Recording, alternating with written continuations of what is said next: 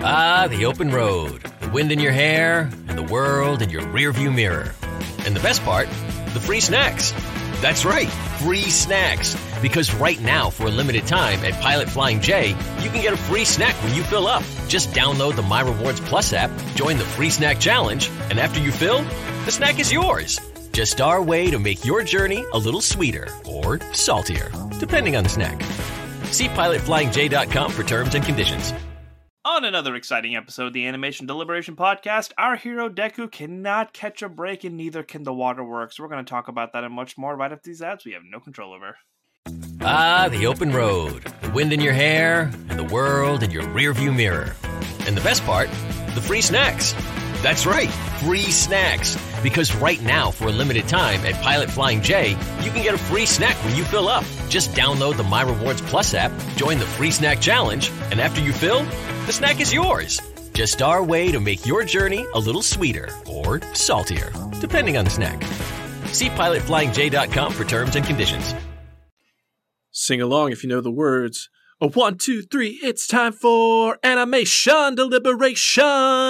A conversation and a celebration of our favorite action animated series. Yeah. Yeah, welcome back to another episode of Animation Deliberation, the podcast where we take action animation and cartoons seriously, but not too seriously. We are your hosts. I am Zuhair Ali. I'm Jay Scotty, but not too Scotty St. Clair. and I am Andrew Rogers. I'm Andrew. Hi, Andrew. Welcome back to another episode. We have some exciting but not surprising news. My Hero Academia is officially renewed for season 7. How do we feel? Yeah! yeah. Not surprised, but still delighted. Yeah, I, fantastic show, been a fantastic season. I just I need all Actually no, I do need a break because my emotional health can't handle it anymore, but I'm excited for it to come in and probably a year. well, I mean, you know, as long as we're not waiting like Attack on Titan time, I'm I'm happy to wait a little while in between seasons. Yeah, right. All right. Uh, so that is it for our news today. We do have a lot to talk about in regards to this episode, but we have feedback from TJ Stafford. Real quickly Margaret. before we get to feedback, if you didn't listen to our Bad uh, Batch episode, we are teasing a change to animation deliberation in terms of our format. And basically, that distilled is that you can expect to have more episodes more frequently in closer proximity to the release date of individual properties. And then we'll have like a weekly kind of like news and feedback episode. So uh, send us your ideas, what you would like to see. Uh, as part of the show moving forward, you can do that at animation deliberation podcast at gmail.com. And please do check out that episode of Bad Batch if you're watching Bad Batch. This is why I need to write things down because I literally had a brain fart. I was like, "There's something else I need to say." There's a huge blank on here, and I just never felt it. That's okay. Said. here, let me anyway. just type in "Zuhair do your thing" so that we know what to what to say next time. yeah, yeah, I I do have a thing to do. All right, so feedback from TJ Stafford. Longer email this time, but you asked for it. Yes, we did. After the last two weeks, I have no more tears to cry. Cue the Ariana Grande song. this show is just too much sometimes, but yet I can't stop. I was so conflicted this episode because I logically understand why the public was acting the way they were, but I was also still so angry of how they treated Deku. Fear really does bring out the worst in people. Side note, was anyone else creeped out by those shots of the crowd shouting with the red eyes? That reminded me of Titans, and it was bone chilling. Ochako's play was very moving, and Aizawa's look of pride for his students nearly broke me. Hopefully, he returns to the fold soon because I think he and Deku are overdue for a conversation as well. I'd like to think Deku wrote him a note too, but I kind of doubt it. Anyways, you asked for my top five moments of My Hero Academia to date. Narrowing it down to five was not easy, but if Toga held a knife to my throat, I'd say I'd have to say that they are number five, Endeavor defeating the high end Nomu from the end of season four. Number four, All Might's final confrontation with All for One, subsequent retirement. Number three, Midoriya versus Todoroki at the sports festival. Number two, Midoriya, Todoroki, and Ida versus the hero killer Stain. And number one, Deku versus Class A for obvious reasons. That's all I have this week. Until next time, true believers. Wait, wrong cast. Very nice. Very nice. the one he's referring to is the Marvel Cinematic Universe podcast, which you can also listen to on strandedpanda.com. And if you didn't guess, it's for a lot of the MCU stuff. Mm-hmm. Mm-hmm. yes, I think that's a fantastic list. And, um, you know, we kind of talked off air. We're going to make all of you wait for our lists until the end of the season here. Um, you know, and it Join will us. give, yeah, it will give all of you time. Please, like we said last week, write in your list of top five moments so we can go over all of them. But I wanted to point out, I think maybe like one of these was on my list of moments when I was kind of making it in my head the first time. And I think it's just mm. a testament to how many moments are amazing in this show. Like I'm sure we're gonna have plenty of crossover by the end of it, but the fact that mm-hmm. he could remind me of things that I'm like, oh shoot, should that be in the top five is impressive. Yeah, it's two for me. It's more than that for me, but that's all all I'll say. it is your list verbatim. no, no, it's not that. Just sitting there like TJ, come on, man, leave some for me. All right, let's get through the synopsis so we can talk about another just whew, emotional heavy episode. All right, sounds good. We are discussing My Hero Academia Season 6, Episode 24, titled A Young Woman's Declaration. And the synopsis reads as Prior to rescuing Izuku, Principal Nezu explains to Class 1A the intricacies designed into the UA barrier to keep it fortified from villains and to protect the, the civilians inside. In the present, the civilians protest Izuku's entry, believing his presence will put everyone in the school in danger. Best Jeanist tries to explain everything to get them to understand, but his words only make the crowd even more anxious over the hero's failures, stressing Izuku out. Ochako then grabs the megaphone and floats up to the top of UA, giving a speech pleading to the civilians to let Izuku rest because heroes deserve to be saved too. As a result, the civilians start to see how battered and tired Izuku is, and by the end of her speech, Izuku breaks down on his knees in tears. He is comforted by Kota and the mutant woman he saved earlier. One of the civilians speaks out to the rest of the crowd, admitting how much like bystanders they have been in their treatment towards the heroes and that they should be doing their part to help in some way. After Izuku declares he will bring the world back to the way it was, the civilians accept him as he is escorted inside. Meanwhile, Nezu speaks to a recovering Aizawa in the central hospital, revealing that they had transferred Kurogiri to the location after discovering of him being Shirakumo's Nomu attempting to reawaken him. Outside UA, All Might leaves to find more civilians, thinking about his influence with Izuku's current state. All the while, Stain continues to follow him. A part of me really wanted to check if this was the same voice actress for Uraraka, because not only does the character have an incredible amount of growth and development that really got a moment to shine at this time, the the delivery on her speech and her plea was just so epic. Like the the passion and emotion in her voice as she was speaking, like I think I've watched this episode like two or three times now and it brought me to tears every time. It's just incredibly done. I can't wait to hear the dub version of this too because I feel like those voice actors do a fantastic job. There's there's just there there's we hear her inner dialogue building up to the season of like her questioning like her feelings for Midoriya. But this really does seem like more of her just hero persona and her perspective of heroes and what she feels a hero is like this is truly just of like her begging the world to just think in a different way and trust in heroes more than it is specifically for Midoriya. Like obviously like taking care of a friend and whatnot is there and like the potential love interest is there but there's there's just the bigger picture of what she's fighting for and what she's being a hero for and that it was just such an incredible performance yeah i think between last week and this week uh, the waterworks have definitely been turned on and i don't think i was as close to welling up this episode as i was last week, but the emotional resonance was still definitely there. And, uh, you know, not to take away from the impact that this episode had, but really like the message that went throughout, like between Nezu instructing class 1A, like all it takes is for one person to take that first step, and then you can kind of like see the ripple effect that that can have on on people. It really it made me think of Rocky Four okay. Rocky's speech in, in Rocky Four. If I can change, he can change. You can change. We everybody can change, and like again, I'm being kind of funny with it, but it, it's still like it's just a universal truth. And to have like a show like this that is about superheroics, it's it's what keeps us coming back is the fact that yes, these people have superpowers and they are the best of us and the worst of us, but at the end of the day, we can relate to them as fully humanized characters that that just want to save their friend. Their friend has done so much and been such a bleeding heart and such a martyr, and to see him mistreated this way, like again, I did it last week and I'm doing it this week again. I got the goosebumps going right now just thinking mm-hmm. about how she laid it all on the line and sh- and she put her heart out there, and that's not her nature. Like she gets embarrassed so easily anytime anybody teases her about her her crush on Midoriya, and to see her just really like I feel like this was her hero her hero moment. Like this was her showing what it really means to be a hero. And it's not always about flying high, super heroics, and punching up and beating up the bad guy.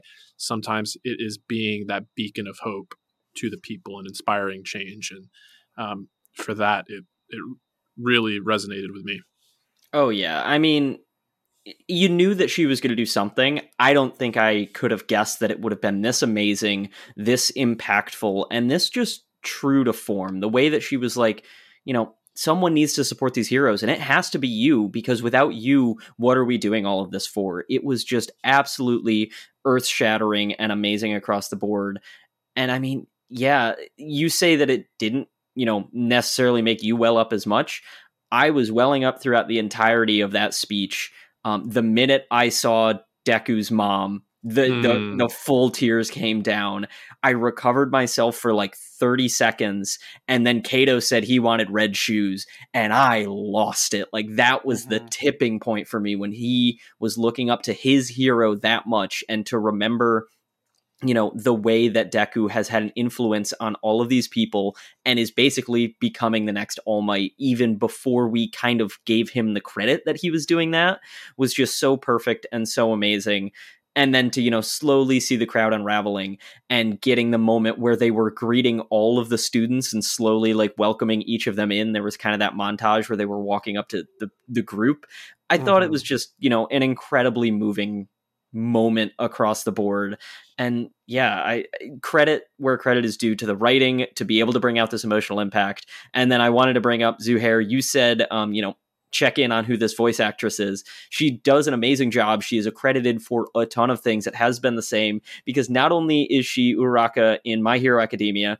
she's also uh, Nightfall in Spy Family. Oh, great. She's Nero in Black Clover. She is okay. um, Gabi Braun in Attack on Titan. Oh, just nice. to name a few. She's yeah, she's also in so many other things that like I haven't seen, but um, Genshin Impact, Your Lie in April, uh, Tokyo Ravens. She's just doing all sorts of things across the board, and she's phenomenal at what she does. And I think this is probably, unfortunately, the first time we've really gotten to see her shine this much. But when I reflect on how fun of a character she's been, she's done an incredible job. And I think getting to let her be front and center and protect her boy Deku was astounding and amazing. Mm-hmm. Well, I thought you just say Nero and Black Hatcher is like playing in my head now. You're think, welcome. yeah, definitely not a complaint. Um, I think you mentioned one of you guys definitely mentioned it last week about like how you want to see how his mom is interact is reacting to all this, and I like that. Not only was she held back, I think it was Bakugo that also said like let them talk. Like this this this is their time to talk now. Like we're just gonna sit back for this one. Mm-hmm. Right. It may have been at the end of last episode, but it was super important to just kind of see like like for the people to get the chance to express. You see Best Jeanist try to step in and it doesn't really help. How he speaks louder than Mic with a megaphone, I didn't quite understand. But we did just you have that moment well, of like vocal cords are technically threads, so he's able oh, to. Okay. I just thought it was a testament to how he is that commanding of a he, presence. He spoke through everyone's clothes. He's. Why do you think he has that long a neck? Okay. what do you think? just really projects. Well, do you think it's himself. a? Do you think it's a long neck or a really big mouth? We don't know what's under there. big no, mouth is a different show that we're not covering. So didn't they uh, show his mouth at the press conference? No, he had the gigantic neck collar of that dress shirt that went like all the way from his shoulders to his head. He's so fashionable. He's something. he's something. Um, good lord, where was I going with that? Yeah, I thought it was like really important that they had their opportunity to like speak their minds and everything before Uraka stepped in, and she was like very defensive on everything. It's not like she had like one great point that got them to turn. It really did come down to begging, and the people reacting the way that did to get you know. Uh, I, I wish I wrote down Nezu's line. I meant to do it, but then of course naturally I started crying again. But it was about like how fear and ignorance is just it it taints somebody and it spreads and it turns into the group. It really does take someone to just take one step and for him to trust in the students to be able to do that and for him to know that his students were capable of doing that he's a strategic master. To actually call Aizawa and be like look at your boys right here boys and girls right here. It was just it was really really beautifully well done of just how capable and what this what this group is able to do. It's really really cool. Yeah i i loved the moment where we got to see nezu like kind of upset, like, oh man, it's not quite working. And then someone yeah. slowly moved from the crowd and to watch his face just light up in this mm. ecstatic, oh my God, it's working moment. Just yeah, just one step. It was, ah, it was beautiful. And then just proud Aizawa being proud. Like, I agree with TJ. I hope he got a letter because as much as he had his suspicions, I don't think he ever really got it confirmed at any point that like he was the successor to All Might and One for All. So I I do hope that there was at least a little acknowledgement toward Aizawa, but you know, it's just you got to have a thing for those characters with eye patches because he's great, Uzui's great. It's just all the all the one-eyed daddy characters are just top tier. That's one way to put it. Oh, it's yeah, my way it, to put it. if he got to talk to Gran Torino, I imagine there was an opportunity for him to, unless he just didn't want Aizawa to try to stop him. But well, I'm sure he got an explanation at some point. I'm just curious did he get a letter? Did mm. Deku actually talk to him directly? Or did someone say it and be like, hey, just so you know, this is what's going on over here? Hmm. Yeah. Uh, I, I, agree with everything that was brought up, but I, I have to kind of like focus on on the fact that we got confirmation about what his replacement for his leg looks yeah. like, and we had the conversation like, oh, Eri could, you know, just totally do the reversal effect on him and he could have his leg back. And that didn't happen. So it does have me kind of like wondering, like, where is Eri at during all of this? Um, we saw her. Did we? Yeah, there was like a quick frame of like her just in shock, like watching. Oh, okay. Yeah, I think she's okay. up in the school. Yeah. Okay, okay. Because I was also wondering about uh, Lemillion because I don't think we've seen him since his skirmish with Shigaraki, where he got stabbed in the back. I assume he's okay. I think they would have let us know if that wasn't the case, but just the fact that he has not been present since then. But um, you know, I'm, I'm getting away from the the real point of the episode. But I did want to point out that um, Ochako's speech and the benefit that it had for Izuku, it not only benefited him. I feel like it benefits all heroes, and like the crowd had the acknowledgement of like yeah, we've been really harsh on like all these heroes that did you know they gave them the, of themselves for years and years and years, and then they finally gave up in the in the wake of like this discrimination. Um, thinking of uh, was it Death Arms? I think is the one that we talked about last week, who we saw in the first episode, and then we yep. fought, saw him finally lay down his his arms, no pun intended there, and uh, walk away they from really the fight. are dead arms now.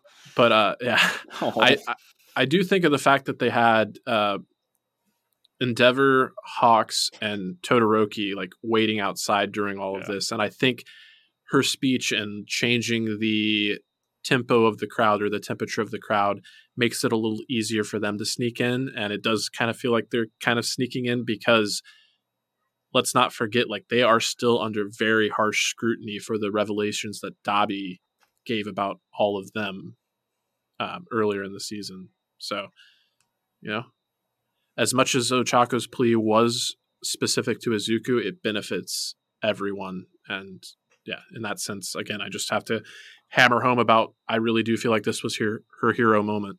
Oh yeah, even the way Endeavor dropped his head when Todoroki says like we're doing this together. Yeah. Oh yeah. That I'm glad we didn't try and cram in that thread, but I'm so surprised that we haven't seen anything of those two trying to track down Dabi or get any more information on like what he's doing. So I feel like that's going to be, you know, that's kind of our tease for what next season has in store is probably that part of the storyline that we know is going to be going on in the background. Mm-hmm.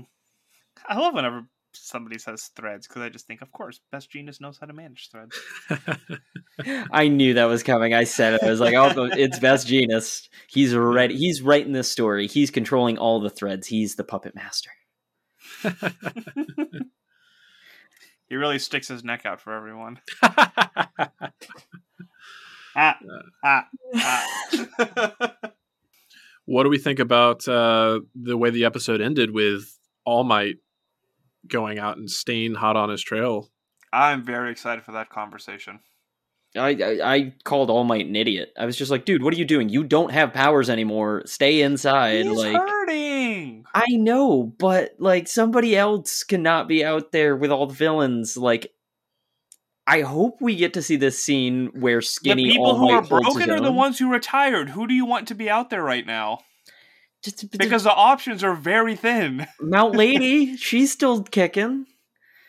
I, I'm just saying, like, I hope we get an awesome epic scene wherein we see Skinny All Might fight Stain. But it's the fact that we still know that All Might is supposed to die some gruesome death saving people, according to his fate, scares the daylights out of me. Nah, I don't think there's going to be a fight at all. I think it's going to be all dialogue. Oh. Because if if you recall the the Stain arc, his whole thing was that no hero deserves to live. You're all fakes. You're all phonies, except for All Might. He's the only one true hero here. So it's going to be like a major fanboy moment for him. I'm trying. It's been so long since he was like, you know, an integral part of the show, and I'm trying to think back on his fight with Midoriya. Did he ever give any inclination? Stain? Did he ever give any inclination of what his estimation of Midoriya was? Because the conflict I could see coming is like, All Might, you had this power and you gave it to a kid. Now you are no longer worthy. Like you have to pay for that. No, because of um Midoriya's stance, I guess mm-hmm. like the way that he spoke up, like he got Stain's respect. Okay. I was trying to recall if that was the yeah. case or not. Okay. Also, does the public really the public doesn't know that the power's been passed on technically yet at this point. So I don't know if Stain that's would even know that. That's what I'm curious about because they talk about one for all directly. But, but Stain was there for when All for One made his speech to all the inmates that were broke being broken out. So did he say it, it, to the inmates? Uh, not that we saw on screen, but I'm I'm still thinking that it might be knowledge that might be out there amongst the the villains, but maybe not. I don't know. Yeah, just the crowd's dialogue definitely made that a little bit confusing for me too. Well, there I know there was the very specific line earlier in the season that was why hasn't he come out and said, you know, oh, this person has the power, like that's who I'm looking for, and they said because all for one doesn't want the public to know either because then they can help mm. him go to mm. hiding and all those other things. So it mm. felt like something that he was keeping close to the vest. That's the that's the only reason that I'm questioning it is because they okay. went out of their way to say it's still not public knowledge, even though mm. all of 1A knows, most of the upper heroes know. So that's yeah, that's the only interesting tidbit, but maybe that's a revelation of like, hey, why don't you have your power anymore? And he has to like confess, and then that yeah. upsets Stain in some mm, capacity. Like okay. you said, he might be upset that he gave it to a child, but like mm-hmm. he has to mm-hmm. confess that sin first. Yeah. Yeah. Hmm. Well, I don't want to like not do this episode justice, but uh, I don't know if I have too much more to say about it. Do you guys have anything that's coming to mind? I personally think we did it justice. Honestly, okay. I I had so many things that I wanted to say that we did such a great job of succinctly getting out there that I'm like, yeah, no, this is this was awesome, but this is it. Shorthand. His his quirk is being succinct in his dialogue. That's not my quirk. Nope. I wasn't saying specific that. My quirk is called Long Wind. Doesn't know how to shut up. You always get like these perfect points of like, oh, he's done talking just to build up to something else. It's like, oh, he's nowhere near done.